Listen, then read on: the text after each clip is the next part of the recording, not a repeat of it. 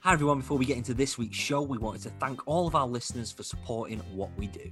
And now we've got a new way you can show your support by buying us a beer. Yep, we don't make any profit from doing this, but we want to grow this thing by putting a bit of money into getting the word out. So if you would like to help us out, go to buymeacoffee.com forward slash dads on film pod to show your support for just £3. Loads of our wonderful listeners have been and bought us a beer, and we massively appreciate that. Thanks so much. So that's buymeacoffee.com forward slash dads on film pod. Thanks for listening. Here's the podcast. Hiya. So, hiya, hiya, how are you? Nice to All see right. you. I've, I've been I've good. been done. I've been done. You've been done. I've been jabbed. Oh, good. I don't Yeah, believe in it. I'm, jo- I'm, I'm joking. I'm joking. Amazing. You, well, you told me that you told me the little story the other day, and uh, y- you lucky git because. I'm still weeks and weeks off. I think getting it. Yeah, well, I was getting a bit sort of hacked off because I know a lot of people have. Can you see that sunset behind that? I know. Man, I'm, I'm a bit.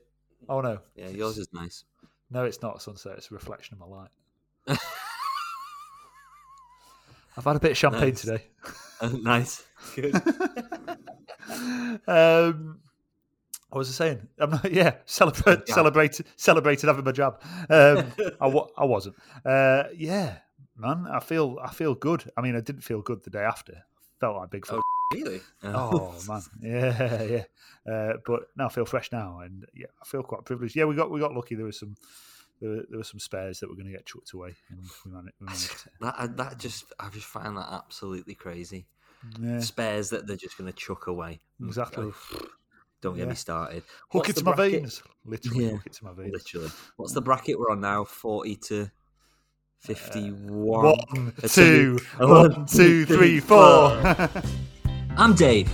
and I'm Greg, and we love watching films, Great films, bad films, blockbusters, classics, indie films, cheesy films. superhero films. But as dads, we especially love watching family films with our kids. So we've made a podcast all about it. This is Dads on Film.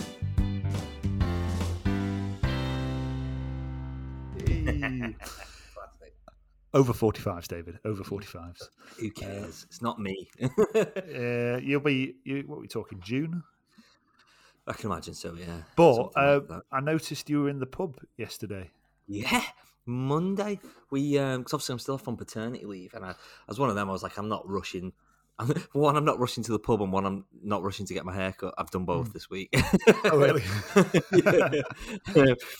but no, we were just like, it was the weather was quite nice, uh, quite fresh here on uh, on Monday. So we thought, Yeah. oh, we'll just go for this like little walk that we like to do, and it just so happens to be very close to the pub. So we were like, well, we'll, we'll just we'll just walk by and we'll see what it's like Yeah. and, and it was really like nice and well spaced out and they'd put some money into like part of the beer Oh. garden to kind of like you know heaters and like a almost like a, a little mm. sunroof kind of thing so we were like sod it let's have a pint let's have some lunch Yeah. and it was great it was really Oh. nice Do you know what? Yeah, Some, yeah. some of these places proper put the money in. Like, like shout out to Ian who owns the Queens round our way. He's got like you know out that you, you we've you've been to the Queens, haven't you? You've played in the Yeah, yeah, Queens, yeah. Right? So out the back, they've put so much money into like getting all tables. Every table's got its own parasol, and every parasol, every table's got its own like three prong heater, like Yeah. above it, and a Yeah. phone charger for everyone, sort of thing. It's just bloody mint, and I just pr- proper tip, tip my hat to all these people who have just sort of kept the chin up and put a load of Mm. money in to keep the businesses going. It's just proper, properly good. Um, but I've I- I've not been as I've not been as fussed about going to the pub, and uh, you know I was just like, oh, I'll just I'll just wait a few weeks or whatever before like you know wait till it's not so sort of crazy. But my dad yesterday was like, I really want to go for a pint, and I was like. Yeah, well, if you, he goes, I just want to try it. I just want to, just because we can, just because we can, let's go for it. I was like, yeah, we'll do it sometime. Like, and then like sort of just appeased him. As I was leaving, he goes, think about that pint, think about that pint. So I think my dad's desperate to go for a pint. your dad's got a problem so um, inevitably, I'll be there sometime. You said about haircuts, uh, really, really made me laugh. So next week we've got a guest, haven't we? Um, comedian, oh Chris, yeah comedian Chris Washington. And uh, did you see his post? It properly Yeah, made me yeah, laugh. yeah. Who's back? Big shout out to my local barbers for anticipating this busy period, thinking ahead of bringing in two new lads who I'm almost certain have never cut hair before. And he's got them. It's like it's, it looks like um, Jim Carrey on uh, Dumb and Dumb and doesn't looks like Angelos. Remember yeah. Angelos? What's in your so bag, An- Angelos? Tell me what's, What's in in, the your bag. bag? Your bag. So basically, right. Um, Ah, he's funny. He's funny. Yeah. Uh, what else was I going to say? So this week, what else have I been doing? So I've been jabbed. Uh, I've not been to the pub. I've not had my hair cut. Um, but I've been, you know, I've been enjoying myself. It's been, it's been all right. It stopped snowing. The snow eventually cleared. That's just nuts. Oh, Yeah. What have we ridiculous. So we we've been on loads of nice walks. Went to the pub. We went over to Sefton Park in Liverpool today with like um, like nephews and niece and, and things like that, and just had like a little run around. Yeah.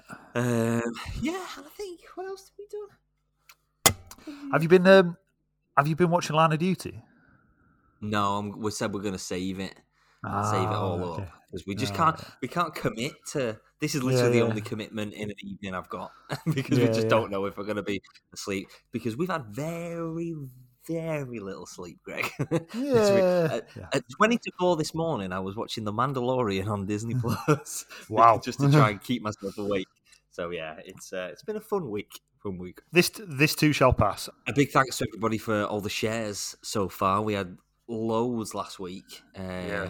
We're, we're having a you big know, push. the podcast, not the pod, Podcast. Past the podcast. Yeah, we got t- we got informed that some lanky ex-England footballer apparently uses past the pod, so we're apparently not allowed to. So Hmm. we'll we'll go for pass past the podcast. Why not? Fine. Why the, hell, the hell? Thank you for those who have uh, bought us a coffee or bought us a beer so far. Uh, as we said last last week, uh, any money we get this month, we're going to put it all together for uh, well and and try and uh, approach Cameo, aren't we? And see who Yeah. we can who we can really realistically afford to do uh, to give us a uh, a shout out, I suppose. Yeah, do a little, little sort of advert for us. So yeah, if you if you want to donate to the cause, uh, do it this month. You can uh, go on to buymeacoffee.com forward slash dads on film pod. And uh, you can donate just little, as a little three pound or as much as you want, and uh, we'll put all of that in, and we'll see who we can afford on Cameo uh, collectively, and uh, we'll yeah, yeah, man, Yeah. we'll get them to promote the pod. Are we allowed to say that? Has someone Nick promote the pod? Yeah, why not? We've had a few messages this week, Greg, uh, but one that stood out was from uh, from Michael, um, and this was off the back of a few things we said, uh, what we were talking about a couple of weeks ago, which was our sort of superhero film um, Mount Rushmore. So Mike said Mount Rushmore, Dark Knight trilogy, which is a bit of a cop out, V for Vendetta, Joker, and Wolverine Origins. Which I think eh, that's a bit controversial because some of those Wolverine films are pretty toss. you know, Yeah. other than Logan, the others are pretty bad. How many Um, Wolverine origin films are there? So there's there's X Men Origins Wolverine, which is Right. really bad. Then there is the Wolverine, Right. which is all it's passable, and then there's Logan, which isn't really an Origins because it's kind of set after. I think I was gonna say. the Wolverine is set after. I've, I, of the others. I've only seen Logan out of them, and Logan's mint. So It's it's right. funny because with, with Wolverine, so the first one is is really really bad. The second one, Darren Aronofsky was supposed to be directing it. So this is the guy who did like The Wrestler, Mm. um, Noah, you know, some of the like pretty fairly like dramatic films, and he was Yeah. attached to direct The Wolverine, and it was going to be this like real brutal, like hard R. And then he dropped out, and James Mangold stepped in, and then they made this kind of samurai influenced action film, and it just wasn't very good. yeah, And I think James Mangold was a little bit like disheartened by it all, so he was like, "Sorry, I'm going to make Logan." so then he made Logan, this Ah, absolute okay. masterpiece. Well, almost Yeah, masterpiece. So yeah, it's quite interesting how that turned out. I think a bit of a cop out with the the Dark Knight trilogy as Yeah. one one head of Mount Rushmore, but uh, you know, You- there we you've, go. You've called him. Uh, you've called him out on that, haven't you? Yeah. So Greg, he said Batman Begins, The Dark Knight, The Dark Knight Rises, and then Joker, which definitely isn't canon, but there we go. Uh, yeah, definitely maybe not the way I I would put it, but whatever, that's fine. And then he did say, although Dark Knight Rises was like the the third, The Ri- Rise is his favorite, so it doesn't really make sense. No. How would he put Rises thanks anyway? Mike. How did, Rises over Dark Knight, really? Rise. Rise. So, Greg, I've got a question for you. Go on, what's the question? What the hell is coming up on today's episode? Well, Dave, we have got not one, not two, but three brand new releases this week. The first of which is coming up next. We're going to talk about the Andy Samberg film Palm Springs. Then we've got this week's film news. Got loads of news this week, including this week's uh, BAFTA winners. Uh, then we're going to speak about the new Riz Ahmed film Sound of Metal. Uh, then our third of our three new films is Promising Young Woman. Then we've got Everyone's a Critic, and we're going to talk about what's on the box this week. Shall we make episode 15 of Series 2 or episode 45, depending on how you're calculating it? Yes.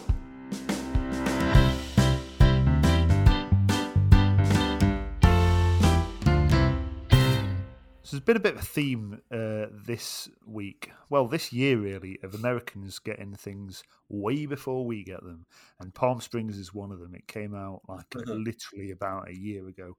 Uh, well, probably it's probably about summer la- summer last year. Yeah, America, nearly a year ago.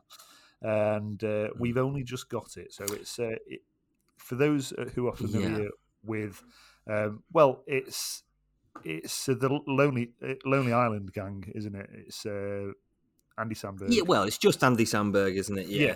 but I Um, think the other guys are involved in it um, somehow in the production. I'm pretty sure. I'm Huh. pretty sure they are. Um, um, unsure. Let's maybe it's, explain. well, I'll um, tell you why. It's no, it's Lonely Island production. It's a Lonely Island. Oh, is it? Okay. So it's Ah, the it's the okay. pr- it's the production company of the Lonely Island uh, group right, who I have done loads of Saturday Night Live stuff and sung about. the- Yeah, and like Hot Rod and a few a few other sort of odd little films. So I suppose we'll, we'll just explain really quickly. So last week Soz set us homework to watch A Prophet, which we are hundred percent doing. Um, however, um, there's a load of new films came out this week, and I, I had seen Palm Springs. Um, a, a certain way uh, last year, and had said to Greg, "I really enjoyed it. You need to watch it." So when it's finally come out, we said, "Well, actually, let's let's get on this and let's watch this for for homework this week." So we are definitely going to do a prophet, but we're going to move it to next week. So we've Yeah. not forgotten about you there, Stuart. Um, so yeah. Anyway, Palm Springs. Continue, Yeah. Gregory. Right. Okay. So if, remember, sort of way back when we did a did a special about time travel and uh, Mm. about loads of different time travel films, and um, you know. One of the ones that kept coming up was Groundhog Day. Now there could be very lazy um, comparisons between Mm. uh, Palm Springs and Groundhog Day, um, and I'm going to make those lazy comparisons because basically what happens is you've got uh, Andy Samberg's character um, Niles, and he Yeah. wake wakes up with his girlfriend, and it's the morning of a wedding they're attending over in, uh, over in Palm Springs, and he goes about his day. Um, and t- towards the end of the day, something strange starts happening. He ends up um, going down a cave, and this girl that he was with follows him down there, and he wakes up in the same place in the same bed the next morning. And it soon transpires that that's what's been happening to him for quite some time. He's been waking up. The day has been resetting every single day in the same place, and he's been living this wedding day perpetually. Um, and he's got n- no idea why, but he's decided to accept it over time and just sort of in, learn to find a way of enjoying life. Trouble is, he's now taken this other person, uh, played by Kristen uh, Kristen Milioti, Mm. played by Kristen Milioti, who played Sarah Sarah Wilder, um, lured her down with them unwittingly, and she's trapped in this same time loop as well. So she is reliving every day um, too. And what you've got is this sort of bizarre sort of sci-fi time travel rom-com thing going on, uh, where they learn to sort of adapt to each other, or she learns to adapt to his way of life there, and um, very cleverly sort of find their way out or try to find their way out of this loop that's going round and round and round. Pretty much sums it up. Yeah, definitely. You've also got J.K. Simmons, who Niles previously taken down there many years, uh, well, many years before, Mm. uh, sometime before, yeah. um, who is out to get Niles for doing for causing that. Um, and yeah. you know, it sounds utterly bizarre, but for some reason it works. It's a bonkers concept, but you know when we speak about these sort of concept films where, Mm, yeah. like, you know, eh, there's a very fine line between them sort of like just making a chaos plot and making something Mm. that actually just sort of just just just works. and just ties in perfectly. And they definitely did the latter here. Yeah, re- hundred percent. I've got no idea, and I w- it's- what I will point out as well is I'm not a massive Andy Samberg fan. I think I, I you know, I enjoyed Hot Rod. Hot, Hot Rod. I enjoyed um, Cuckoo. Did you see Cuckoo? Uh, the Yeah, yeah, yeah, yeah, yeah, yeah. Uh, I, I really enjoyed that. But you know, sometimes Andy Samberg annoys me. But actually, in this, I really, really enjoyed his performance. I thought, you know what? I, th- I thought I just thought it was very sort of well balanced. There was a real sort of balance between um, sort of sci-fi and comedy, but also it, it was just just the right side of edgy as well. Uh, Mm. Does that make sense? Yeah, yeah, definitely. I agree with you with the Samberg thing because I think like I do, I do like him. I, I, again, I love him in Hot Rod because it's just so bizarre. But I, and I really do, I really, really enjoy Brooklyn Nine Nine. But sometimes I feel like the, the beauty of Brooklyn Brooklyn Nine Nine is its ensemble ensemble cast. I feel like sometimes Yeah. Samberg is a bit much. He's almost got a bit too much free reign. But in this, he's kind of he's essentially playing Jake Peralta from from uh, Nine Nine. But there's a little bit more drama and a little bit more tension thrown in, which I think actually works really, really well. Um, what I love about this film, I love Groundhog Day. Groundhog Day is one of my favorite films, and I, I always say this. And yeah, like we're saying, like these lazy comparisons, but I like the kind of the mechanics behind this film. You're always one who talks about you, you like your films to Yeah. have like these, uh, you know, the, these mecha- like Toy Story and these mechanics and things like that. And I, Yeah. I like how it kind of builds on what Groundhog Day has already done. Um, so essentially, like you know, you can kill yourself and start the day again, or but also what they can do is if you if you if you don't die, you know, you still feel all the pain. So he's like, I tried to kill myself one time when I was in intensive care for two weeks because he didn't fall asleep. He basically kept him awake for two weeks, and it was the most pain he's ever been in his entire life. And I was, I just found it hilarious, really, really funny. Um, I know it's not funny and it's quite dark, but um, but th- there is this kind of like lightness to this film. Even just like you know the the, the palette itself is like so bright and colourful, and everybody's having a very good time, and it's wonderful. But there is this kind of darkness that runs back runs behind it. But it's it's in that kind of um, his kind of backstory and the things he sort of uh, let slip throughout the film. You know, you know, just even things like you know he's he's basically had sex with everybody at the wedding, even the groom, uh, even the bride's dad. you know, all this sort of stuff. Yeah. And it's it's just really it's it's it's really funny. It's really sweet at the same time as well. I love the sci-fi and the kind of the science behind it. Um, but it's just really refreshing, and and I I thoroughly thoroughly enjoyed it. Would you say this film is Airplane or Girl on the Train? Greg, I go for airplane, please. where can we see this film, Greg? Uh, Palm Springs is available now on Amazon Prime. This Is the news. Okay, Where we starting? then. So are we doing BAFTAs at the end? Let's do BAFTAs at the end. Okay, first bit of news then. Um, so announced quite uh, late last week, so uh, Sony have just signed a deal with Netflix um, for basically the distribution rights for a lot of their films, starting I think in 2022. So what that's going to mean is um, instead of kind of Disney Plus and things like that. Well, instead of Disney Plus, all their Spider-Man films will go to Netflix eventually after Wow. it's you know like past that um that kind of there's a window isn't it? Like there's i think i think it's possibly two years as well. So it's like once um once they're at cinemas then it'll go to kind of home home cinema kind of thing dvd blah blah blah. And then it's like two two years after that it will then go on to streaming services. Oh, but the rights to a majority of sony stuff now is is going on to netflix um Cool. which i think you know it's a good move for everything other than the kind of spider-man stuff because really it should be with you know oh well the legal thing no it but you know it should fit with all the uh, the Mm. other sort of mcu stuff so uh yeah but there you go and if anything i think maybe it's a bit of a screw you to What what Disney, are the what do you think? fran- have they got any other franchises? Big franchises? Yeah, a lot, a lot. So they've got things like uh, Ghostbusters. They've got uh, Men in Black. They've got Twenty One Jump Street. Um, I know that that's you know Bond, Bond, Sony now. Oh, yeah. Um, yeah, but that's not going to um, go to so, Netflix, yeah. is it? Because why not? it's uh, M- MGM. Of, I don't know. I don't. MGM isn't doesn't exist anymore. Does it not? Well, so, like Sony bought the rights to it, so, so Ah. Sony the yeah. So basically, that's yeah, it would. okay. But is that Yeah. well? But do you really? I mean, that's the big been the big thing for years. It's a bit like Jay Z's The Blueprint has never been on Spotify. Although I found it on Spotify today. It's uh, like anyway. It's the thing. But it's been one of these big things. It's like Bond films haven't been on streaming services ever before, have they? The, the best chance Well, you they- got of watching them is watching them on ITV on a Saturday. Yeah, well, they, they might do that though now because they because of the, the right. So this is the thing. I, I cool, think the whole point. The whole point. Yeah, it'd be amazing. The whole point of it was that like a lot of these studios now are making their own streaming service. So obviously we've got Amazon Mm. uh, Prime, we've got uh, HBO Max, we've got you know with all the Warner Brothers stuff's on there, Disney Plus, but Sony have kind of ne- not done it. They've basically sold the rights to somebody Yeah, else, yeah, yeah. the distribution rights, which. Oh.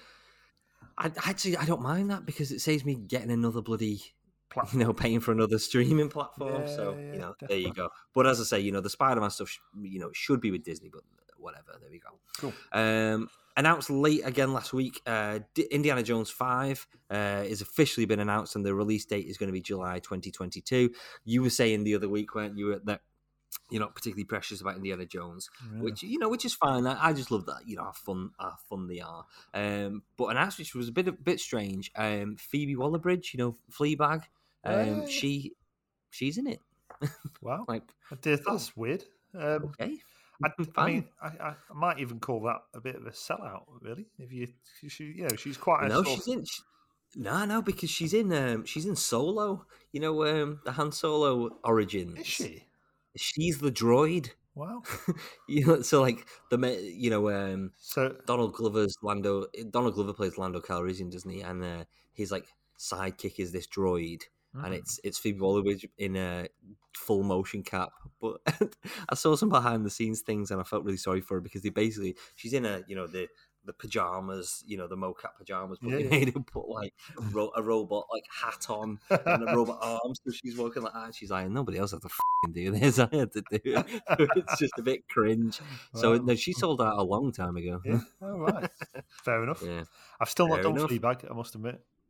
Oh, it's brilliant. Yeah, It really is. I can't. You know what? I, I I don't like jumping on jumping on. Well, I suppose it's coming from the man who loves Star Wars. like, like but jumping on the uh, you know, yeah. I don't like jumping on the bandwagon. It's fing great. It Yeah. really is. It's so funny, and it's it's just really dark, brutal humor, cool. and that just yeah, it speaks to me, doesn't it? Jesus. Yeah.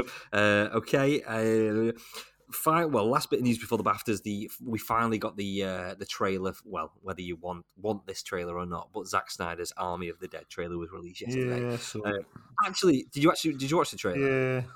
Yeah, I thought. uh, Well, slow what I like. Yeah, of course, there is. Come on, come on. I think he. Uh, no, never mind. Um, the thing I liked about this actually is it's set, which they didn't sort of give away before. He's had a quaalude. Oh, God. Oh. It's set in a world where like the, the zombie apocalypse has happened and they've kind of contained it. So Yeah. they've contained most of like you know Vegas isn't real. It doesn't really exist anymore. It's just like all these zombies are blocked off in Vegas, and it's it's basically a heist film. They've got to go in and steal some money. Um, from this kind of zombie infested place, but the zombies are becoming more.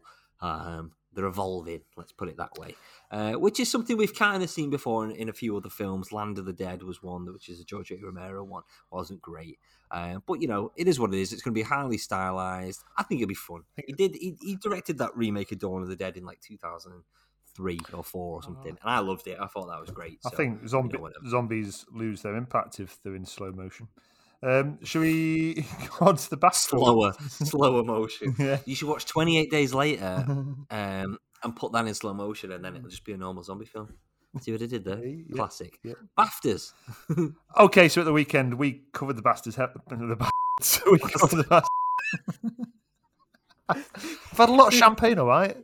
I've moved on to beer now. Um, at the weekend, we covered the BAFTAs uh, in quite good, uh, det- quite great detail on social media. So we put the categories back up, and me, me and Dave, me and Dave picked, made our picks from each category of who we would like to see win the BAFTA for each one. So um, in the order that they were presented, and um, actually we we did one of the ones from Saturday night. So the BAFTAs was split. Sat across Saturday and Sunday. So they did a lot of the sort of the the not not the big awards on Saturday. Yeah. Um, but one that was awarded on Saturday was best casting, and for that, um, category. yeah, like, yeah. rubbish category. Um, Dave picked Promising Young Woman, uh, which we're going to talk about a little bit later. I picked Rocks, and Rocks won it. So moving on to All right. Sunday, then. Sunday opened up with Best Animated Film, Onward, Soul, and Wolfwalkers. We both, of course, both picked Soul, and Soul, of course, won it. yeah. I'm going to do this like rapid, Obviously. rapid fire. Yeah, yeah, yeah. Uh, best adapted screenplay next. Uh, you got the uh, nominees: The Dig, The Father, um, Mauritania, Nomadland, White Tiger, and Dave picked Nomadland. I picked White Tiger, and The Father wins. So we've still not seen that. It looks great though. It's, it sort of showed quite a few It clips. does look good, but I, am just like the BAFTAs. How can you give? How can you award a film that isn't out in Britain? It's ridiculous. Yeah, it's stupid. But it, yeah, I see, saw quite a few clips on the night, and I mean, Hopkins is. I mean, we'll speak about Hopkins in a short while. So, did you Uh, uh, best editing. So you got the Father, Nomadland, Promising Young Woman, Sound of Metal, and of Chicago Seven. We both picked Promising Young Woman, and Sound Sound of Metal wins. We will speak more. See now, that. in hindsight, of Yeah. course, Sound of Metal was going to win best. Yeah, best now, now we've seen it. Uh, yeah. Yeah, man. Uh, best cinematography: Judas and the Black Messiah, Mank, Mauritania, News of the World, Nomadland. We both picked News of the World. Nomadland won. Um, again, not seen. How would we know? How would we know? It's Uh, kind of putting me off the film I know. a bit. That, and The- I'm, hearing quite a bit of controversial stuff about it. How you know the kind of have you have you read this thing about like the, the Amazon kind of debate behind Nomadland? No, no, no. Right. Okay, we'll save it to when it comes out then, I suppose. Um, Uh, comes out 30th of April, I think, on Disney Plus. oh, I thought it was May. Maybe it is May. I thought it was 30th of April. We'll see. Uh, best supporting actress, a bit more interesting category that but supporting actress. Mm. So you got Niamh Algar with, eh, from Calm with, Calm with Horses, Kosar Ali from Mm. Rocks, uh, Maria Bakalova from uh, Borat, Dominique F- Fishback from Judas and Black Messiah, Ashley Madekwe from County Lines, and Yoon Yu Jung from Minari. Uh, that's the grandmother. Mm. You picked uh, Yoon Yu Jung. I picked Yes, I did, Greg. I picked Maria, Maria, Maria Bakalova, and Yoon Yu Jung won. Because Because she was wonderful. She is great in, in that She's film. fantastic. She is great. Yeah. Did you see a speech? Yes, it was great. Britain being snobs and stuff. Uh, um, Best original screenplay: Tobias Lindholm and Thomas Vinterberg for another round. I'm really looking forward to see that now. Keep seeing the more clips yeah. to see. I really want to see that. Jack Fincher from Man Campbell, and of course it's Jack Fincher because it was his. It was the dad's screenplay. Um, you know, the late the de- Mhm. father. Uh, Emerald Fennell, Promising Young Woman. We both picked that out. Uh, Teresa Riccolo for Rocks and Aaron Sorkin for of Chicago 7. And Emerald Fennell won it for Promising Young, Young Woman. The Young Woman. We get my words out. More on that later. Uh, Best Supporting Actor, Daniel Kaluuya for Judas and the Black Messiah. We both picked and he won. Forget about all the others. Yeah. Yeah, man. He's just absolutely beautiful, man. I Yeah, absolutely he's wonderful. uh, outstanding debut by a British writer, director, or producer. I picked out Rocks for this. You picked out Saint Maud for this, and uh, I don't know why I hated that film. yeah, but you did love His House, which won Re- uh, Remi Weekes. yeah, I know. for best uh, for um, best debut from British writer, director, producer. So that's that's really cool. Um, Best original score, I picked out uh, Soul. You picked out Minari, and you know it's it is unusual for uh, an animated film to win things like best score in these other sort of Mhm. categories. But it did; it won best score, which I think is fantastic. A lot of really cool music in there. Um, so yeah, well done for that. British outstanding British film, big list, 10, 10 in this category. You picked out Promising Young Woman. I picked out Rocks and Promising Young Woman. Took it. Uh, E Rising Star Mm. Award. Now then, this is one that sort of pricked our ears, really. Um, we both picked out the wonderful Bukky Bakray from Rocks, and so thrilled she's gone on to win it, and uh, she's she's just fantastic, and uh, you know I'm really excited to see what happens to her on the back of this win because yeah, hundred percent. this is the award that you know Noel Clarke won back in the back like in 2009 and things like that. So you know it's it's quite a good little springboard um, to go Mm. on do other great things. Uh, best director, I picked out Lee Isaac Chung for Minari. You picked out uh, Chloe Zhao for Nomadland, and uh, Chloe Zhao gets it. So be, again, it'd be great if we could see the bloody thing. Best actor. Mm. I picked out Adarsh Gourav from for White Tiger. Shame to see that not win anything. Uh, you picked out Riz No. for Sound and Metal, which I think was probably tipped to be favourite. Uh, but Big Tony gets it uh, for the father. Asgard is not a place; it is a people. Sir Anthony Hopkins. That's not a good. That's not a good Hopkins. I need to get better at that.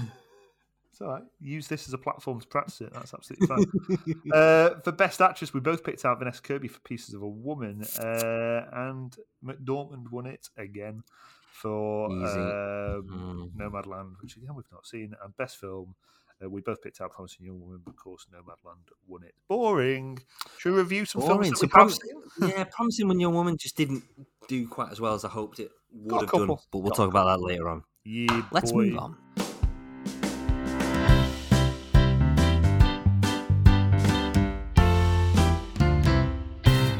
Monday this week, a very long awaited film was released onto Amazon Prime, and this was Sound of Metal, which actually technically came out in 2019, but it's only just been released in Mm. the UK this week.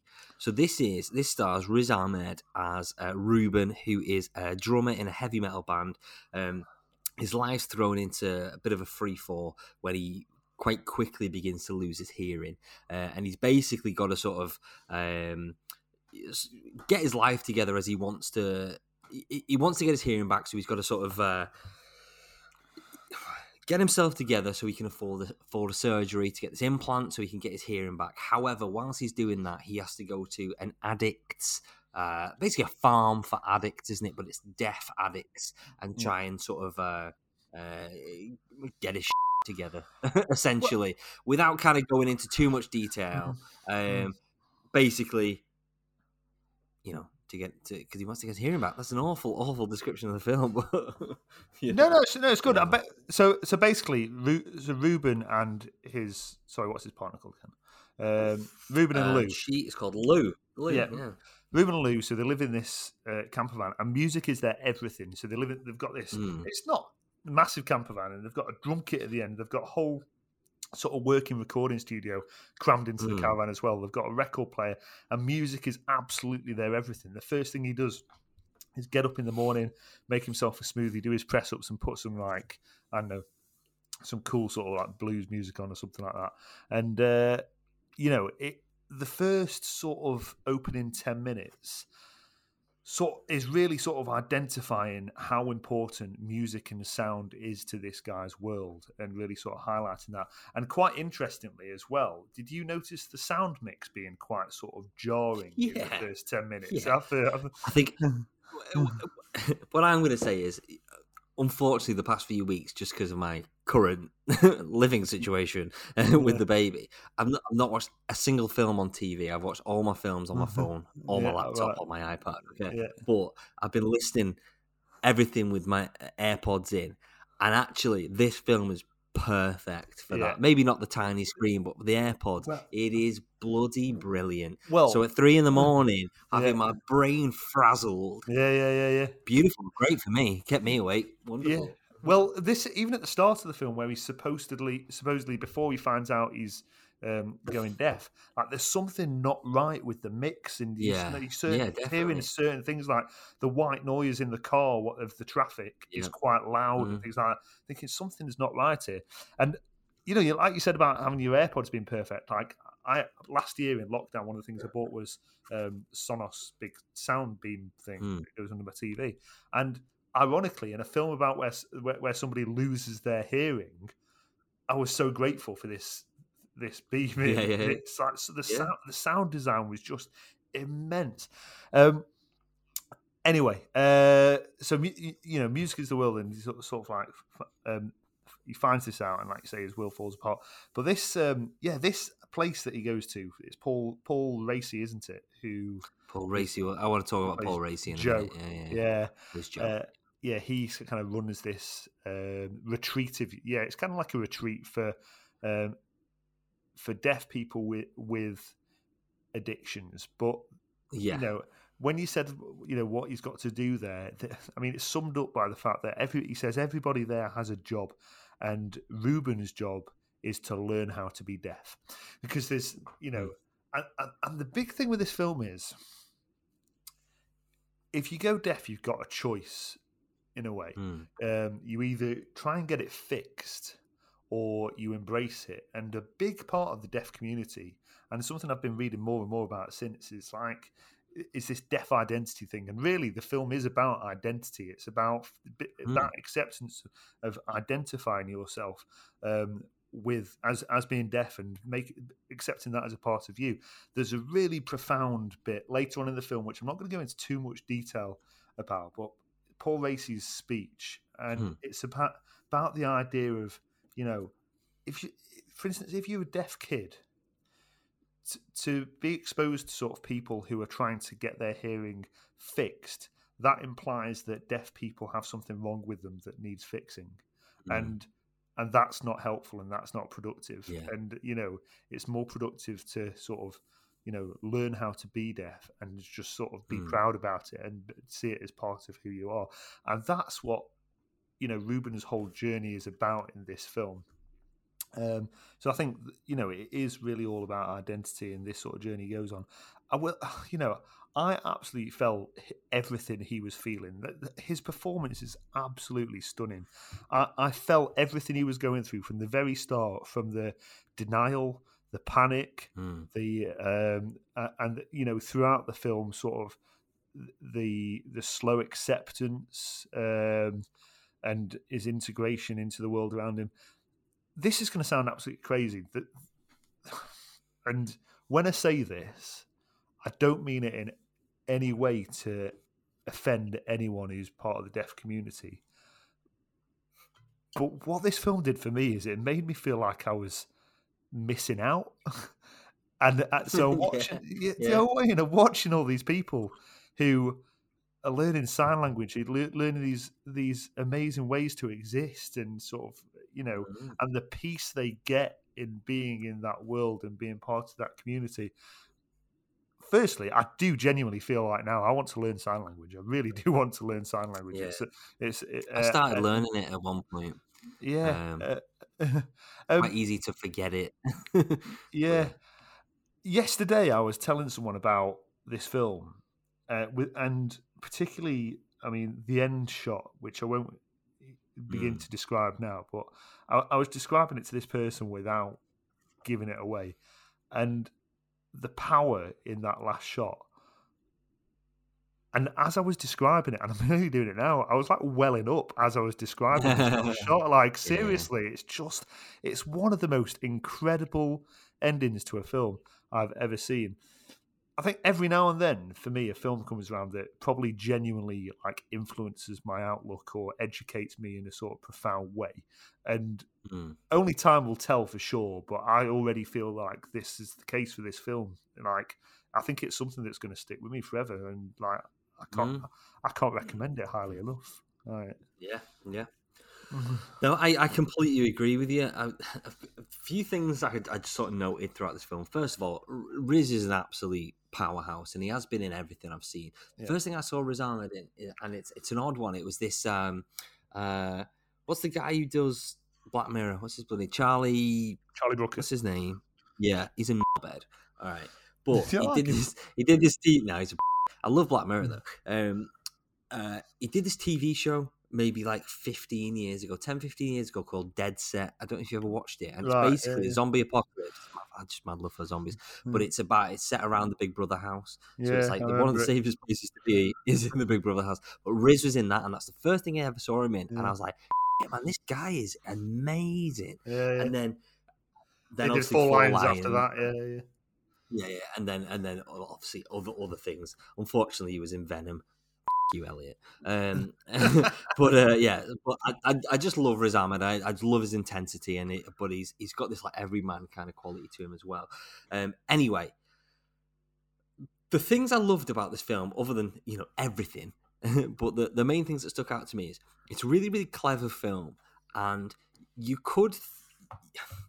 One of the things I'd kind of compare it to, but in in in a slightly different way. Do you, do you remember when we spoke about 1917 Yeah. or the 1917? as you say, so- and I wasn't oh, like massively thrilled on that film because I, I thought actually it, it's almost just like a gimmick. And once you get past that gimmick, it runs out. You know the the whole thing about the one the one take kind of Sure. thing. Yeah, Do you know what I mean? Do you remember, do you remember that? yeah, yeah. and you can kind of you could compare that type of um that gimmick to this film because it, it, it is there is a gimmick behind this film. There is a you know the sound design. As a as a as a person who who can hear Mm. they deliberately try and exclude you from this film you know with with uh, and i even text you didn't i? You know I, I watched half of it one night and the other half the next night. And i said to you did you get subtitles for Yeah. you know when did your subtitles kick in? And actually the, the beauty of the film is when ruben starts to learn asl so american sign language the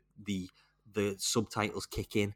Um so they they want to exclude you as a as a person who who who who, who doesn't understand asl um and that for me that is a bit of a gimmick and, and later on when uh well, again we, we try not to give too much away but unfortunately we- we're probably going to have to when uh he- the hearing starts to come back to a certain extent Mm. but it, it the whole sound design for us as well is, is all very distorted and and Sure. uh i suppose unenjoyable i suppose maybe that's the way to sort of put it and again there is a gimmick behind that however it worked so much more for me in this film than it did in something like 1917 i know they're completely completely different things but it just Mm. kind of it just sort of jumped at me at, at that, that kind of Mm. thing um Yeah. I loved the kind. And another little thing it did, which was really, really smart and really clever, is it. You'll see a scene, and it'll just be on like it'll just be filming Riz, or it'll be filming somebody else, and it's all silent, and and you just you just sort of seeing the the story kind of pan out on their face, and it, and it's absolutely beautiful, and then something like they'll get up and storm off, or something like that, and then the sound will kick in and the camera will just slightly cut and you'll see the whole situation. So, for example, he's just sat there in, in a room in the school.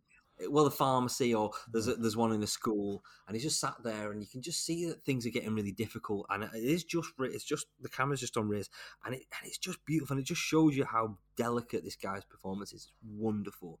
And then he just gets up and, and runs off, and then basically the music, uh, the music, the sound kicks in, and it's a full on sort of dance performance, and it's really intense. And we just had no idea this was going on. Yeah. And I, I, these are just really, really clever and really, really intimate kind of. I don't know. It's hard to explain. Like, just I don't know. It, it's showing this other side of life that we were, were just unaware of. Yeah. Um, and I just, I just loved it. I thought that was wonderful. His, his uh, his performance is great. I love the kind of little um, there's like little mirror sh- mirroring kind of throughout the throughout the film. He always wakes up every morning, makes his makes his uh, his, his partner breakfast, and then when he gets to uh, when he gets to the the death retreat, the, the tables turn, and he wakes up every morning. His coffee's Coffee there and a his donut, bacon, yeah. lovely little, little lovely little things. He's got this kind of aggressive attitude, even throughout the film. Even when he starts to accept things, he's still aggressive.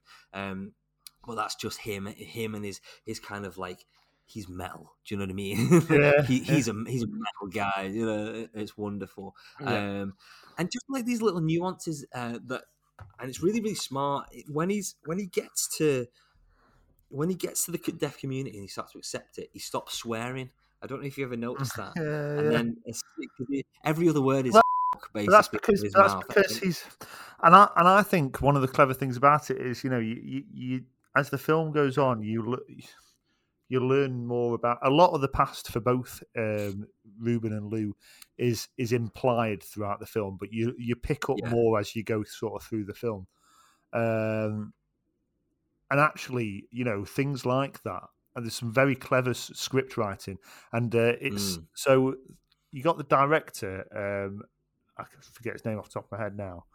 Um, It's uh, da, da, da, da, Darius Marder. So you got Darius Marder, who's the director, but uh, but it's his brother Abraham Marder who s- sort of has got a, a script uh, script Yeah, credit. they, they were making a they were making a documentary, weren't they? Yeah, but but also, but then I think Darius, um, sorry, Abraham rather, worked a lot on not so, so much the story as uh, I'm sorry if I get this wrong, but it's something like this. But you know, works on more the dialogue and work, worked heavily on the music as well. Uh, but some of the Mm. dialogue is so so clever, and it's like, like- you say, he stops swearing when he gets to the, the retreat, and that sort of you know that sort of nuance helps reflect the the idea that you see as a viewer that that is actually the point where he is at peace and comfortable and becomes Yeah. happy and that's what or at home and Mm. you know that become ends up being quite a big crux of the whole film is like where where is Yeah. he where is he happy where is he comfortable where is his home and for someone who's Mm. nomad, nomadic and seems like he's got this amazing sort of Yeah, yeah, perfect yeah. setup in this uh, amazing RV like you know that, that becomes sort of quite poignant because actually a lot of it is him finding home Mm. um Yeah, really. no, definitely, hundred percent. As we said, the sound design is is incredible, and it's really smart, really clever. Yeah, it's a you know, there's that kind of gimmick, as I said, behind it, but it is so beautiful how it's done. It really, really is wonderful. Um, I love like uh, again without going into detail, but like the last kind of scene, you, it, it, it's, it's so smart how you can see you can see it you can see it's hard to explain. You can see particular things yeah. right yeah. that we see every day and with Yeah. sound it's very garish and very aggressive. Mhm. and then as soon as you remove sound Mhm. it's beautiful. Yeah. And everyone everyone's But- everything is at peace. But and it's just oh. And that's and that's yeah that's part of the thing is like again i felt everything that he felt at yeah, that time. yeah. And it's and, and it's almost and it's almost again without sort of saying too much there's just a a relief. Yeah. Do you know what i mean? When it when a partic- when he does a particular thing there's just a ah right okay yeah there we and, go. and you just sit there and i was watching it with my wife jane at, at the time and whilst that scene's playing out and i said to her it's going to end here. And she was like no. I was Yeah, like yeah, it's going to end here. this is going to be it. And and, and and we both just sat in silence as the credits roll. Mm. I, it's it's a it's about as profound an ending shot of anything I've seen ever before. The- there's there's probably a conversation further down the line about final final shots in scenes and there's there's other ones you could compare it to. Yeah, my head all over the place at the minute. But yeah, there you go. The final thing I want to say is this: Paul Raci, who plays a Joe, eh, and it's, it's a fairly fairly small supporting role. I've never seen him in anything before, and I was uh, doing a little bit of research about him. And his character in the film loses his hearing in Vietnam, uh, but he's actually he can hear. He, you know, he, he's not a deaf. Uh, he's not deaf in real life, but his parents are deaf. So he's brought. He, in real life, he's been brought up uh, with ASL, so the you know American Sign Language. So he is he's a um, he's fluent in that basically, and he's there's a lot of uh, he's done a lot of things in you know in, in in real life and all that sort of to do with deaf.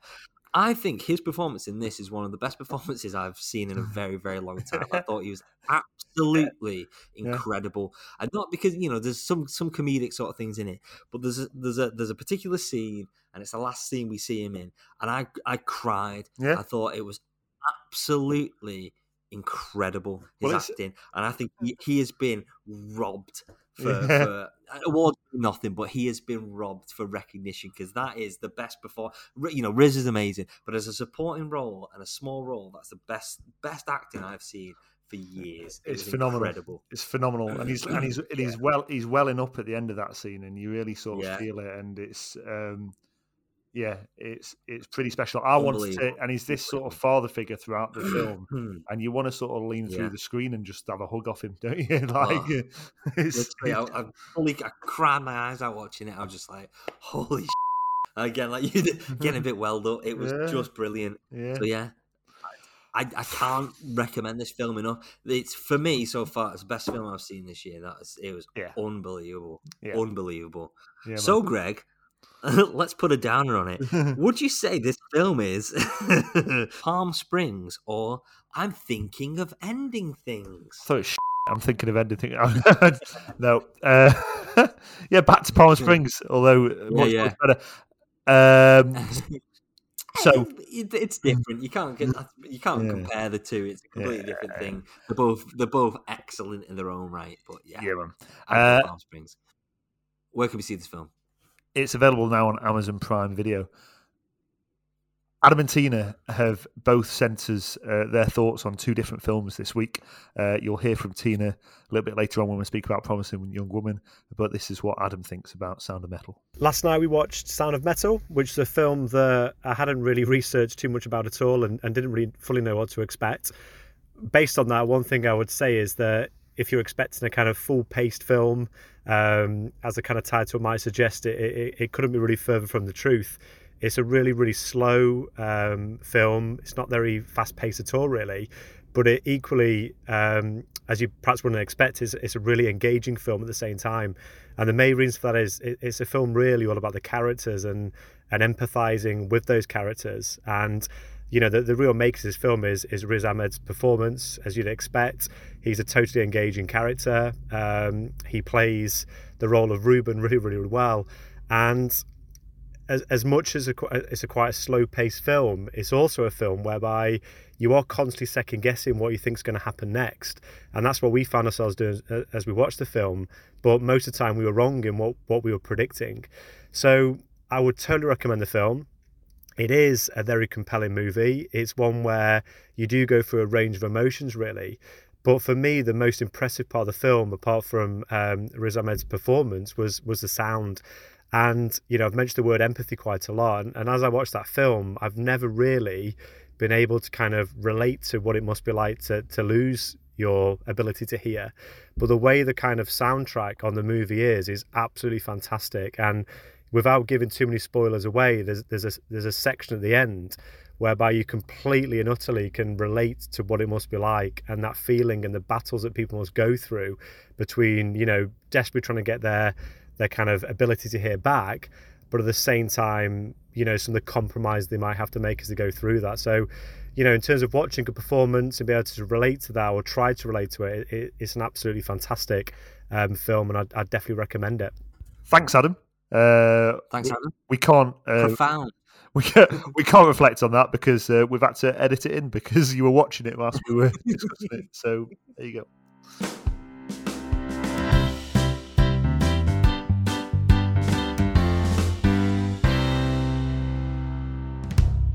So now we've got a film that comes out today. It's called Promising Young Woman and it stars Carey Mulligan.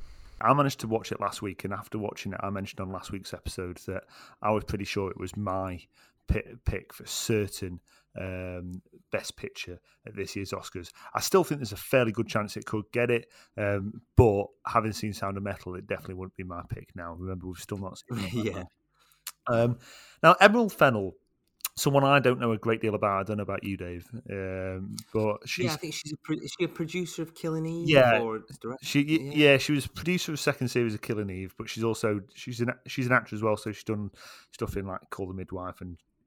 and that. So she's and she's a writer, so she has written and directed this. So this is her first written and directed feature film, and it stars Carey Mulligan uh, as um, oh, it's it, it's gonna be hard. it's, it's very hard to talk about. It's it's called it, it's called a black comedy thriller, uh, and I guess you call it a revenge film. Um, perhaps it's not your typical hmm. sort of revenge film, but uh, she is she she she dedicates her life. Why don't we say she's a vigilante? Yeah, okay, I like that. because yeah, yeah, yeah. Because th- th- there's you know that has sort of essences of some sort of like superhero qualities, and that's pretty cool. and she she dedicates her spare time while she's not working in a coffee shop. She's she's a, a med school dropout, and you, throughout the, later on in the film, you'll start to learn about why she's dropped out of med school. And she dedicates her life to uh, spending her evenings uh, going out into bars and um, I'm not going to use she puts the term. on a facade, doesn't she? A facade. Yeah, I was going. I was going to use the term honey trap, but I don't think that's fair, and I don't think it is mm. right. But like, but she. she no, I don't, I don't, think. Yeah, yeah. Um, in all, in all uh, uh, due respect, I, yeah, I don't think it's that because mm. it's in honey trap's more, you know, like f- flirting you know, and, well, she doesn't. She doesn't. She doesn't lead the men, does she? She doesn't no, lead the men. She puts on a facade. Yeah, she puts on this facade, and and in order to present men with men with certain men with their to, to take wicked opportunities with them and take advantage of of her Mm. and uh, you know do what some horrible people do.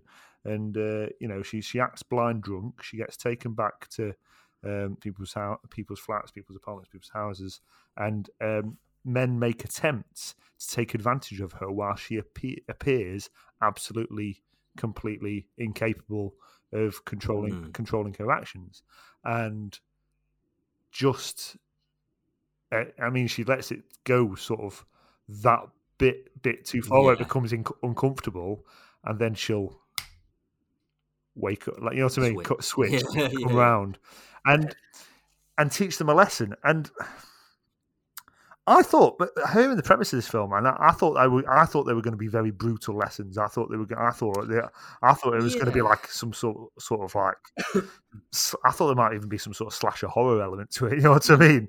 Um, but but no, not to that extent. But just to sort of make them realize the error of their ways. And Well, certain things are left unsaid because what what I noted uh, and noticed was she's got like a tally every night, Yeah, like you different know, colours. she- and certain ones are in a p- in red, yeah, and that makes me wonder. Well, what what did she do with that? well, that's it. You, Do you know what I don't see a lot of it. And uh, we don't see the reds. yeah, Yeah, And uh, amongst these sort of scenarios that you see throughout the film, there's some uh, great little cameos. So you see um, Christopher Mentz Platz, Plasse who Yeah. is um, Fo- McLovin. Fogell, McLovin, uh, Mhm. for people who've seen Superbad. And there's others in there as well. And she lives at home with her parents, and her parents, you can tell, are sort of a bit disappointed with her and the fact she's dropped out of med school and doesn't seem to sort of do much with her life. Mm. And as the film goes on, you start to learn about her motives. yeah, You, Correct. you you start to learn about her past. There's a, a genuine love interest that gets introduced, played by Bo Burnham, and uh, who is this seemingly genuinely nice guy.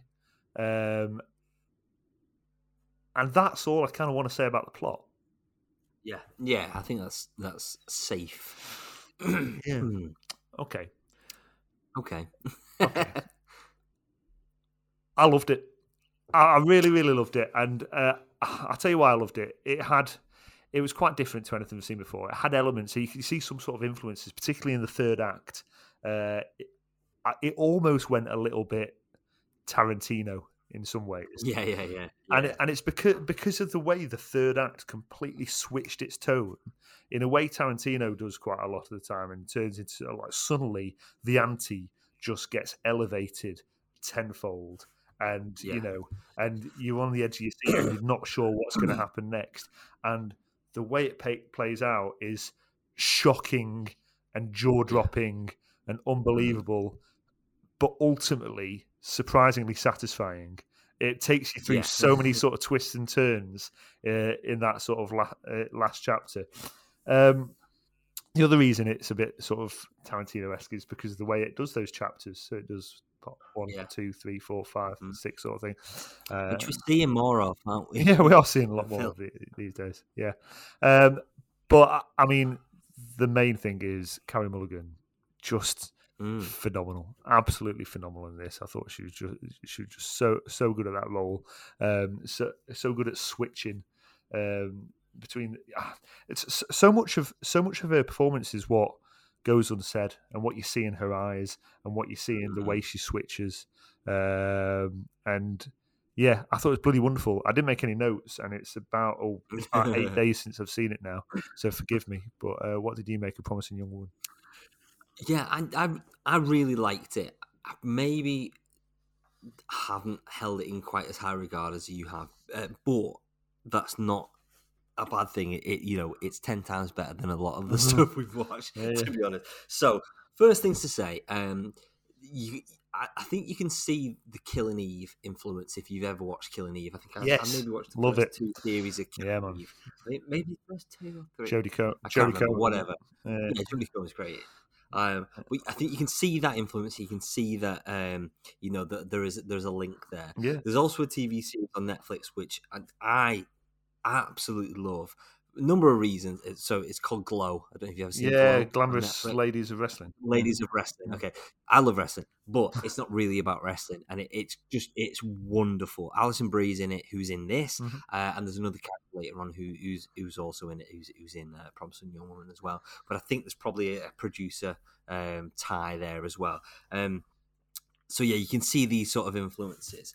Um, it it's a weird film. It's, it's almost like set in this alternate reality because everything is turned up to eleven. All the colors are turned up to bubblegum pink Mm. level. Do you know what I mean? It's very garish and it's very sickly. But uh, obviously, that's the point. You know, it's a it's a it's a it's an uncomfortable subject matter, so they want you to feel a little bit like, oh, th- a bit weird. This Yeah. everything feels a bit not right. Even down to in a house, you know, her parents aren't quite normal, aren't they? They're not Yeah. quite there. Well, a mum especially isn't quite there. Do you know what I mean? Yeah, and like the ha- house is sort of a bit a bit sickly in terms of it's stuck in the past, and you, you kind of get that, and it, it's Yeah. all building this, this just this general kind of uncomfortableness. Yeah. I suppose that's a word. Why not? Yeah, yeah, Who yeah. cares? Um, it, it does this thing that a lot, and this is this is nothing to do with the review, but I always find it funny when films do this. And uh, she goes on a website called Friendspace. Yes. yeah. What was I the one on the, always- the IT crowd? Friend face. face. I just, I always love, I always love noting these websites, Gaggle instead of Google, and you know, whatever. But I, I had to note it, and I think maybe, maybe that's the thing we do moving forward now. And anytime we see something, yeah. some sort of uh, like Poundland Google or something, we uh, Yeah, yeah. we've got to note it. I think that is quite important. Yeah. Yeah, I, I love this kind, that kind of poppy thing. It, it felt a lot, and I say this about a few films we've watched. Maybe King, uh, sorry, Queen and King, Queen and Slim was one of them. It felt like a music video. There was a lot of, you know, it was very stylized. Especially, you know, there's there's almost like there's almost a section of it that is a music video to uh, Paris Hilton's. Um, what's that bloody song? Oh, that God. reggae song, and it kills me to uh, stars. Something to do with stars? Who cares? Yeah, Anyway, yeah. Paris Hilton song, uh, and it, it almost felt like a like a music video, yeah. uh, which which was cool, and you know I like that. It's, it's always it's always good watching a film that is you know it's quite a deep film and there's there's kind of substance to it, but also it looks bloody brilliant Yeah. as well when you're watching it, which I, which I really like. There's a really good quote in it. And obviously, you've touched on kind of what it's about and the kind of themes and all that sort of stuff. But there's a, there's a really good point where it says none of us want to admit uh, when we've made a mistake, and I think that's kind of the point of, of this film. And it's even she she even with her vigilante justice that she's putting in place, and as, as we said, you know, we don't know how far she's taken things. Mm. Um, but she doesn't even want to admit when she's made a mistake now, and it, it, it reminded me of a few a few films. But one of them was like Moxie. Remember we watched Yeah, Moxie quite yeah, yeah. And the whole thing with Moxie was like you made this, you know, the, it was, uh, you know, all the all the girls in the school being, uh, you know, exposed to this, you know, nonsense from from from the from the guys, and uh, you Mm. know, all, all the all the poor, um, you know, this mistreatment, and then when they make this magazine, it, the tables turn essentially. And it's and it's that and it and it's that thing from it's that thing from Watchmen and it's like who watches the Watchmen, um, Yeah. do you get what I mean with that? and yeah, it's like yeah, yeah. you know, it's when these superheroes go go rogue, and it's like, well, actually, who's policing the police? And it Yeah. and it and I always find it, and there's a lot of films that do it, and I, but I always find it very interesting. She's got to that point where actually she's gone too far, Yeah. and it and it doesn't justify what doesn't justify what has happened to her No, no, no. or, or you know to a friend. And again, we're not going to go into it. However, it gets to that point where you're on the fence. It's like, well, actually, is she is what she's doing worse than what happened? And I, I, I like that that moral ambiguity. Do you know what I mean? oh, And yeah, that, it- that, that it makes like you, putting me in that position where it's like, actually, mm, do I feel uncomfortable now with what she's doing? Do I agree with what she's doing? Am I am I on board with this? I know not all the time I was, to be honest, but Mm. I like that it's it's making me it's making me ask that question to myself, It- uh, and, and which is great. and that's what it does. It puts you out of your comfort zone a lot in this film. and It makes you, and it Yeah. makes you do that sort of ask, Oh, asking a lot of questions about yourself, about about society, Yeah. about you know about about the world we're in. And quite a big thing is, you know, there's quite there's quite there's a key character who is seemingly a really sort of likable character, and you know that it when it sort of comes around, it actually it makes you really reflect on that character and think actually Mm, through definitely. through it, and it and not through their actions, but because of their lack of action in it. It gives it speaks about this idea of like by being a bystander in certain situations. It's a bit like the Black Mm. Black Lives Matter thing in the last year. Yeah, yeah, By yeah. being a bys- bystander and not um and by not acting and by not being proactive and acting against things, you are complicit, and Mm. uh, uh, uh, and that goes for might go for racism, it might go for sexism, it might go for much more. But you know what I mean, and it kind of makes it makes you Mhm. think a great deal about that. Hundred percent. Um, Hundred percent.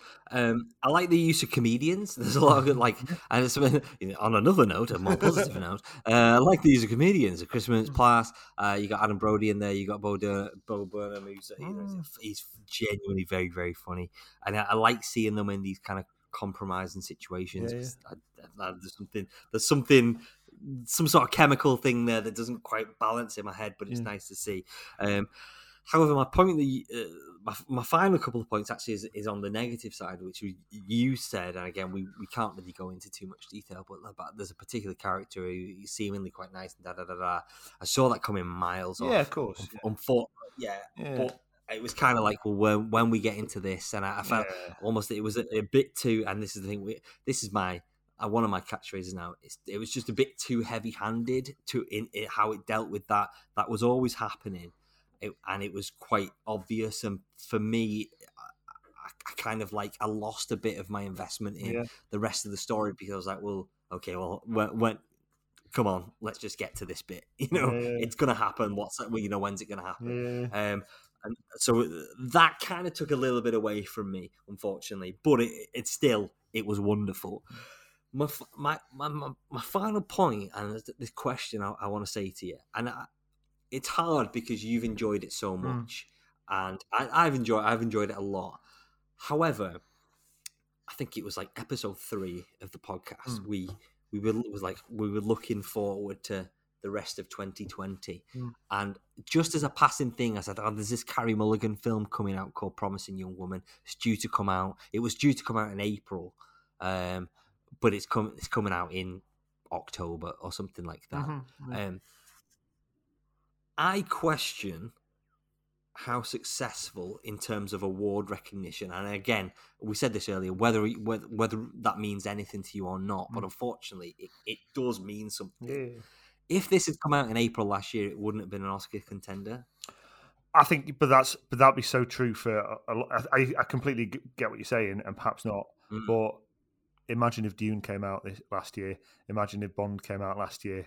Like the Yeah. whole of the award, awards nomination. Well, Bond wouldn't have been up for awards. Well, but you know what I mean? Yeah, but no, no, and, no, and I, I completely agree with it. I just, um, I'm, I'm, I'm I like. whether I like to be to honest, I don't know. I like to think it would have been. Gen- uh, I, Mm.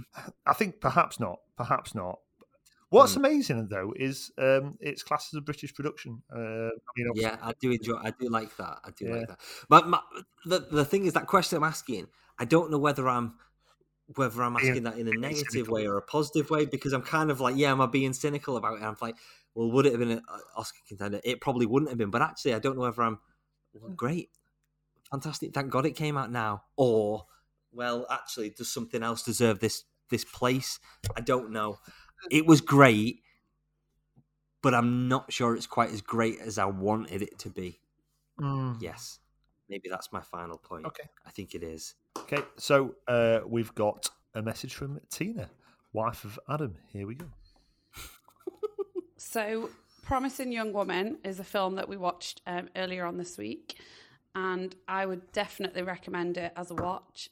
Um, I was kind of hooked in immediately from the start, and um, my interest in it and kind of the enthusiasm for watching it didn't wane at all. Without giving loads away, it's um, a really complex story, I thought. And what starts out as what you think is just going to be a sheer revenge story, it just isn't that at all.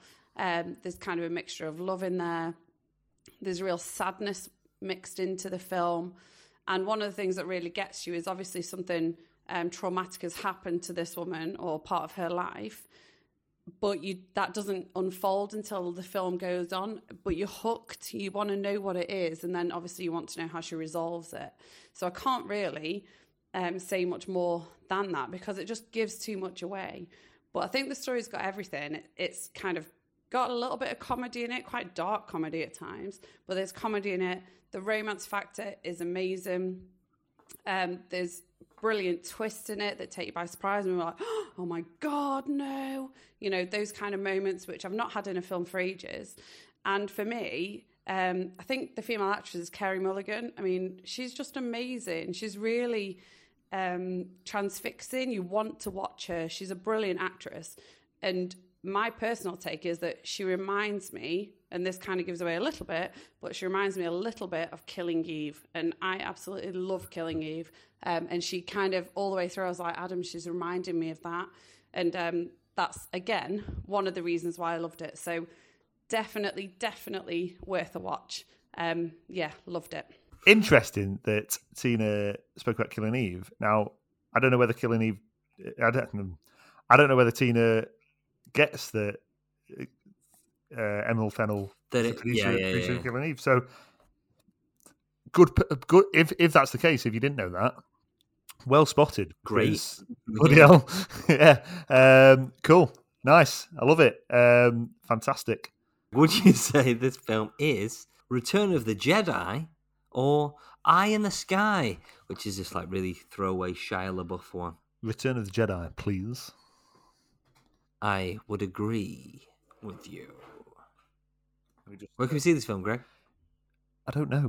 Where's it coming out? Is it coming I out? don't even think know. it's going on premium streaming services, isn't it? It's like, is it? yeah, I really- think so. Um, it's out today. Uh, I think it's out to rent on premium streaming services like Sky Store and things like that. Quick Thursday edit. It's actually on Sky Cinema and Now TV from today.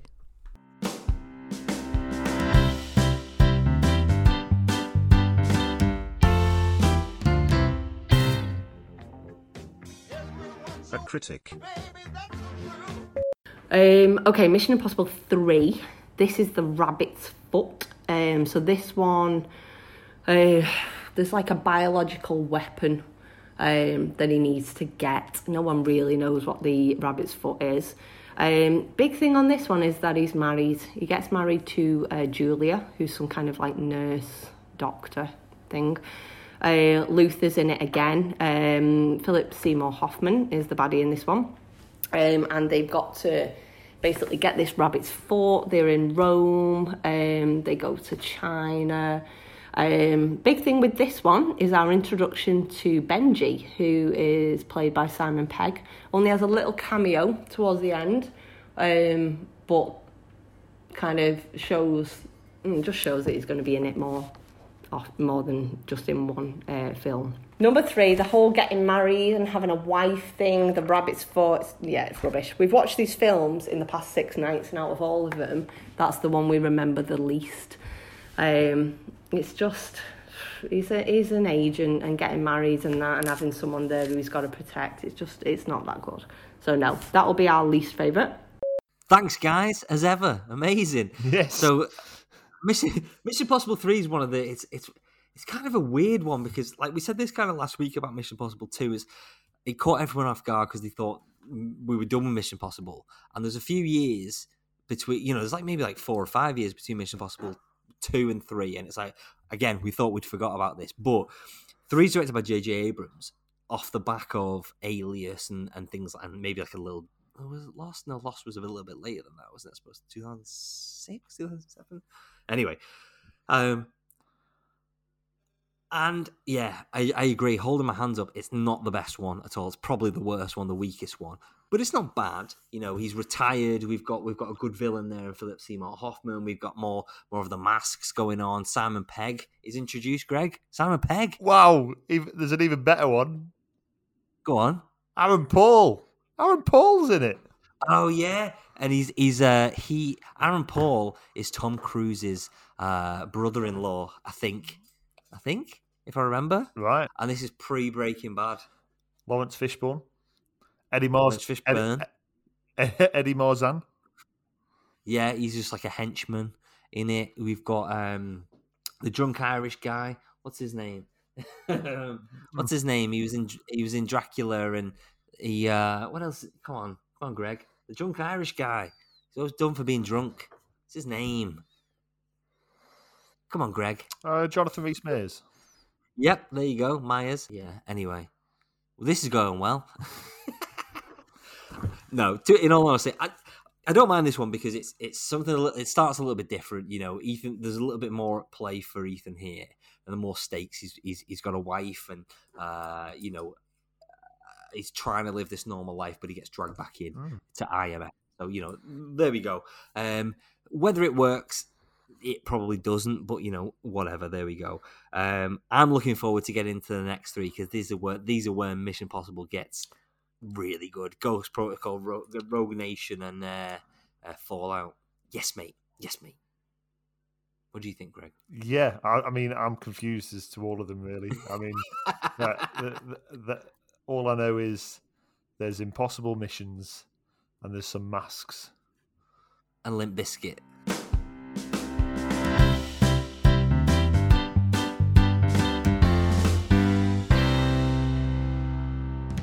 Homework's a rollover this week, uh, so we didn't get around to a prophet uh, this week, so we are watching it for next week.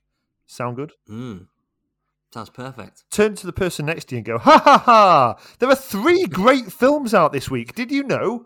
And when they say, no, what films are they? And so well, they say, oh, Promising Young Woman, uh, and Sound of Metal, and Palm Springs are all out, and they all sound fantastic. And when the person says to you, how do you know they sound fantastic? Say, well, I listened to this great podcast called Dads on Film, available every Friday from wherever you get your podcast. Limp Bizkit.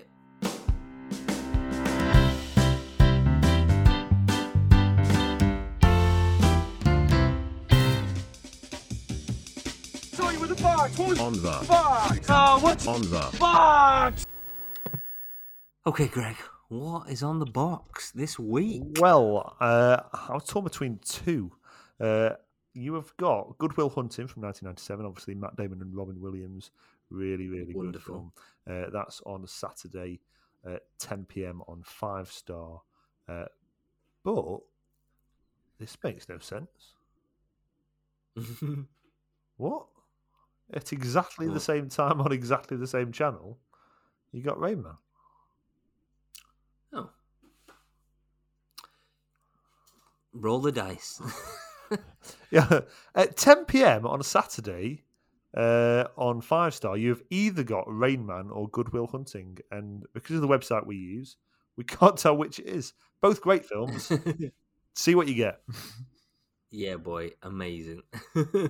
okay. Well, other honourable mentions. Uh, Saturday, uh, ITV 1050 Jaws. Why the hell Yeah. not? Would you watch Jaws? sure Um, another really, really, yeah. Well, who cares? Uh, another really, really great one. Sunday, uh, ten o'clock on BBC Two is the Margot Robbie film I Tonya. Have you have you seen I Tonya? no, but um, It's the Tonya Yeah. Tonya Harding one. okay, It's really, really good. Uh, one for Elliot, uh, your brother. yeah, Monday, 11, 11.05, film four, Blades of Glory. yeah, He bloody loves it. But for me, I'm going for one which is um, a little bit out there, but it's, ah, it's it's great, really, really intense. If you've not seen it, I think I think you should watch it. okay, Nine o'clock on Channel Four on Saturday is First Man. So this is the Ryan Gosling, Neil Armstrong film. Ah, okay, Um, cool. It's great. So it's, it's directed by uh, is it Damien Chazelle? Damien Chazelle, Okay, who did Whiplash, he did La La Land, and then this was this is his third big film. Um, it's great. It's not it's not like an easy watch, and it's not it's not like uh, it's it's it's hard. It's weird. It's it's like it's hard to say. It's not it's not enjoyable. I didn't Yeah. walk out going, I really enjoyed that, yeah, but I walked out going, that was a great film. Do you know what I mean? Cool. So it's really really well made, wonderful. Yeah, uh, I, watch it. I can confirm uh, that through research, whilst you were speaking about your choice for TV Thank you. You were listening. week, You were uh. I can confirm that it's Rain Man that it's on. That's on on Saturday night. 10 o'clock. I don't know when Good, Goodwill Hunting is. Um, if you got one of them fancy remotes, uh, press the voice button and say into it Good Will Hunting and see when it comes up. Good. Will. Will. okay, good, good work, good work. Do you know where you know the famous Robin Williams scene in that in that film where he's talking about his wife and her quirks. Yes. There's a particular quirk that his wife has. Yes. Um, when that was all improvised, and uh, when he came out with it, you can actually see it still in the film. The camera shakes because the uh, the camera operator was just laughing. Oh, really? 'Cause It completely improvised. So a lovely, lovely little Robin Williams nuance and story. God there. love him. Great. What a guy. God.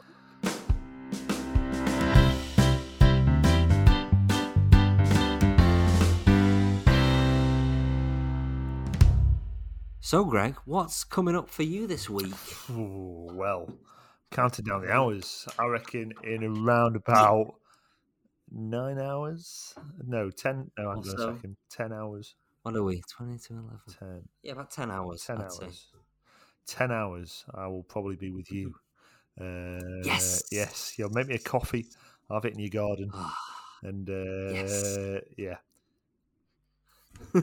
Yeah. Um, the kids, the kids are on the trampoline. I can see them now. yeah, man. And uh, we're there. 11 degrees. I'm, I'm picturing I'm picturing an 11 degrees uh, temperature out there. We've got coats, but they're, they're slightly unzipped. if they keep bouncing, Cup, they're going to be cup of beans in hand. cup of beans with a- with I've a, a cup of beans, man. with a sausage in it. It's like a savory It's like savory ninety savoury nine. I think that's single, singly the funniest Partridge line there is. Yeah. Savoury night. I've a cup of beans, man. Amazing. Oh, Um, yeah, so uh, I'm seeing you tomorrow, and I, for one, cannot wait. I Uh, cannot bloody wait. and- yes. what else we got? Um, nope. uh, oh, I tell you what's happening this weekend. All the clubs start. So my life every weekend now is going to be Oh, right. Yeah, yeah, yeah. Friday night swimming, Saturday morning Ugh. football, Saturday lunchtime ballet, Sunday afternoon swimming again. So yeah, the football thing I wasn't really fussed about, but a load of his mates were going, and it's dead like it's not like it's just at the football ground behind us here, Mm. and they just piss about and play games like, Ah, like they're right. running, picking up cones and stuff like that, and it's just, it's just Yeah, we used to take we used to take Ben to what Diddy Kicks it's Yeah. called, That- um, and uh, yeah, it was just carnage, Yeah. absolute carnage on a Saturday morning, and we we were about six months in, we were like, yeah. this. um, we, to be fair, I love it because it's like it's the most socialising I get to do because all the it's all Yeah. all the Yeah, yeah, parents that were just sort of stood at the Mm. side, not watching their kids, but um, you know, me and my mate Bart were like putting the world to rights last Saturday, and uh, we Mhm. rebuilt the whole education system just in the space of that hour Nice. last. Uh, yeah, so uh, Yeah. that's uh, thanks, thanks for that. Yeah. That's my weekend. What's your weekend got in store after seeing? What are we doing? We're we're um, we're gonna p- potentially go to Knowsley Safari Park Ah, potentially nice. on uh, Friday. Cool. We've got some other friends. You have whoa, you have other friends. Oh, Whoa, Sorry, sorry. whoa. Yeah, we think Beth and Jamie potentially uh, Saturday in the garden. Yep. And then we're gonna head over to onto the Wirral and see Old Joan. Old Joan. uh, old Joan uh, on the beach in, over in Hoylake uh, on Sunday for a little picnic, and uh, Oh, and then Ben's back in school next week, so I've got one more week of paternity, yeah, man. and uh, yeah, Oh, it's nearly over. more- probably probably a bit more chill that final Yeah. week, to be honest. So yeah. Cool. But yeah, that's it. Password this week, Greg. Let's go. Let's go for something completely Oh. random. Let's go for um, shuttlecock. Jenga. I was going to go for shuttlecock, but you can have Oh, Jenga. okay. I just Okay, well let's let's have one of your favourite garden games. Ooh. From, featured, Ooh. featured featured in the game badminton this week. our password is shuttlecock, and that and we just use that just so I could say Cock. oh dear. Uh, right. right, see you in a Hopefully bit. see you in a I few best hours. sober up before I have to drive to Goulburn. Um, Jesus yeah. Christ. Uh, Right. cool. Well, um, I probably won't edit any of this before you get here tomorrow. So uh, That's yeah, absolutely fine. good. So if if you could go quite early so I can finish it, that'd be great. Yeah, gonna- that's fine. That's fine. To be fair, I've said to Max, I'm going to download everything on my computer, and then when when we go to the hospital, I, I'm not going to allow it in. So I'm just going to sit in the Yeah, car editing yeah. the podcast. Uh, it'll, don't worry. We'll get to, it'll get to about lunchtime, and then uh, we'll say what we'll say what everybody says. Um, you know, well, well, we better make a move. Anyway, see you in the morning. Love you. Bye. See you, bye.